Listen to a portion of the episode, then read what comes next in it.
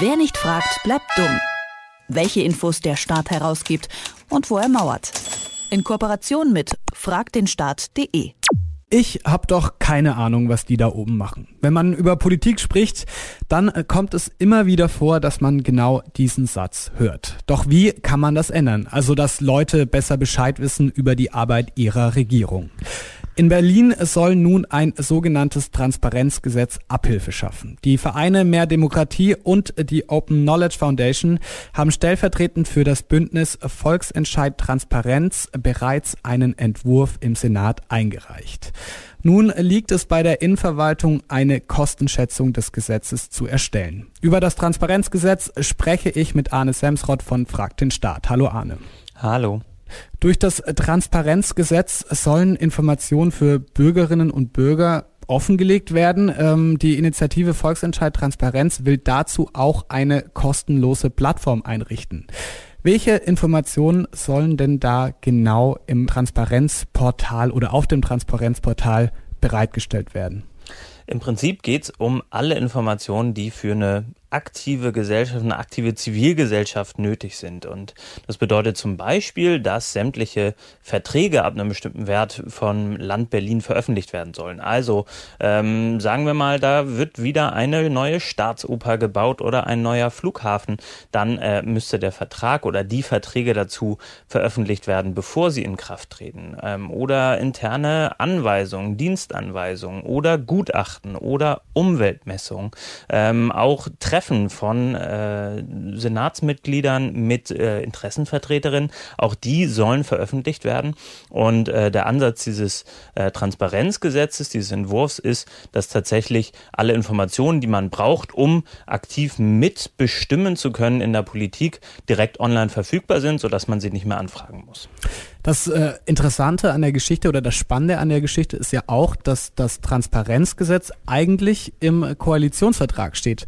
Warum tut sich denn der Senat so schwer, das Gesetz zu verabschieden? Ich glaube, äh, da kann man sehr deutlich auf eine Partei zeigen, nämlich auf die SPD. Die blockiert ähm, tatsächlich seit Beginn dieser Legislaturperiode dieses Vorhaben. Ähm, man muss sich auch noch mal vor Augen führen, die SPD ist ja seit 1989 in Berlin an der Regierung. Ähm, die haben natürlich eine ganze Menge Wissen angehäuft und Herrschaftswissen für sich. Ähm, das will man wahrscheinlich nicht so einfach los, äh, losgeben. Ähm, und äh, wir sehen jetzt ganz aktuell, dass es äh, Verhandlungen gibt, äh, tatsächlich auch über solch ein Gesetz. Die sind aber verknüpft mit äh, Polizeigesetzgebung und wir sehen dann einfach einen Stillstand und das schon seit längerer Zeit. Ähm, wir vertrauen also nicht darauf, dass diese Koalition es tatsächlich hinbekommt, so ein Gesetz einzuführen. Deswegen haben wir uns gedacht, das machen wir einfach selbst. Wenn wir jetzt ein bisschen in die Glaskugel äh, schauen ähm, und einfach mal davon ausgehen, es gäbe das Transparenzgesetz bereits und ähm, wir jetzt mal so ein Fallbeispiel konstruieren und das so ein bisschen in die Realität äh, ziehen, was genau könnte denn ein Transparenzgesetz schlussendlich ähm, beispielsweise für politische Aktionsbündnisse bewirken? Im Prinzip äh, bedeutet dieses äh, Transparenzgesetz, äh, wenn es denn durchkommt, dass in allen möglichen Gesellschaftsbereichen, also zum Beispiel in der Mietenpolitik, äh, so viel Transparenz herrscht, dass äh, die Zivilgesellschaft sich von vornherein darüber informieren kann, zum Beispiel, wo etwas gebaut wird, ähm, dann Planungsdokumente, Verträge dazu mit Bauunternehmen, ähm, verschiedene Beteiligungsdokumente, interne Vermerke und Gut, äh, Gutachten zum Beispiel zur Statik, ähm, Budget Budgets von solchen Bauvorhaben vornherein schon einsehen kann und dann darüber die Möglichkeit erhält, frühzeitig zu sagen, stopp, nee, so wollen wir das nicht. Wir sind zum Beispiel Anwohner in diesem Kiez, äh, wir wollen nicht, dass das so passiert. Oder auch ähm, zu sagen, ähm, ja, das, was hier die letzten Jahre so passiert ist, das kann so nicht weitergehen. Und wir versuchen ähm, tatsächlich mit diesem Transparenzgesetz diejenigen Gruppen, die bisher eigentlich wenig Zugang zu Informationen haben, auch gerade Leute, die eben nicht so viel Geld haben, vielleicht Gebühren zu zahlen für Anfragen an Behörden, ähm, dazu zu ermächtigen, äh, diese Informationen sehr schnell einfach kostenlos online zu kriegen. Jetzt bist du auch Teil der Initiative Volksentscheid Transparenz und ihr fordert eben auch einen Volksentscheid, wenn ich das richtig verstanden habe. Wie siehst du denn die Chancen für einen erfolgreichen Volksentscheid in Berlin? Die sehe ich sehr gut, weil ähm, wir jetzt schon sehen, dass sehr viele verschiedene zivilgesellschaftliche Gruppen ihr Thema in diesem Gesetzentwurf wiederfinden. Das heißt zum Beispiel ähm, Abgeordnetenwatch, die sich seit langem für ein Lobbyregister stark machen.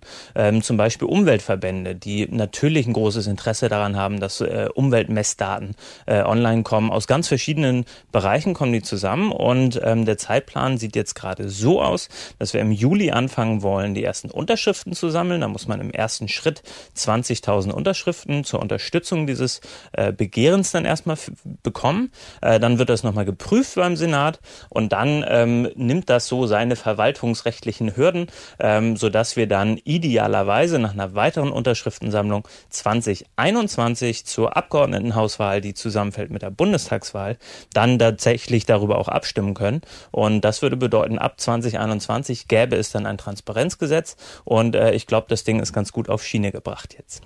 Jetzt kurz noch zum Schluss. Gibt es denn andere Beispiele, möglicherweise auch aus Deutschland, die ihr euch äh, zum Vorbild nehmen könnt?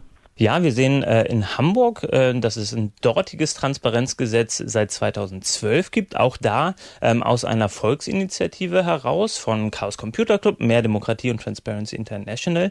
Die haben wir uns zum Vorbild genommen und haben das Gesetz, das es dort seit vielen Jahren erfolgreich äh, in der Praxis gibt, ähm, noch ein bisschen angepasst, noch ein bisschen erweitert, haben daraus gelernt, was nicht so gut funktioniert in Hamburg und haben gesagt, ja, Berlin soll jetzt Transparenzhauptstadt werden werden. Äh, was die Hamburger können, das können wir auch. Und idealerweise wird dann dieser Entwurf, den wir hier äh, einbringen, auch zu einem Vorbild für andere Bundesländer.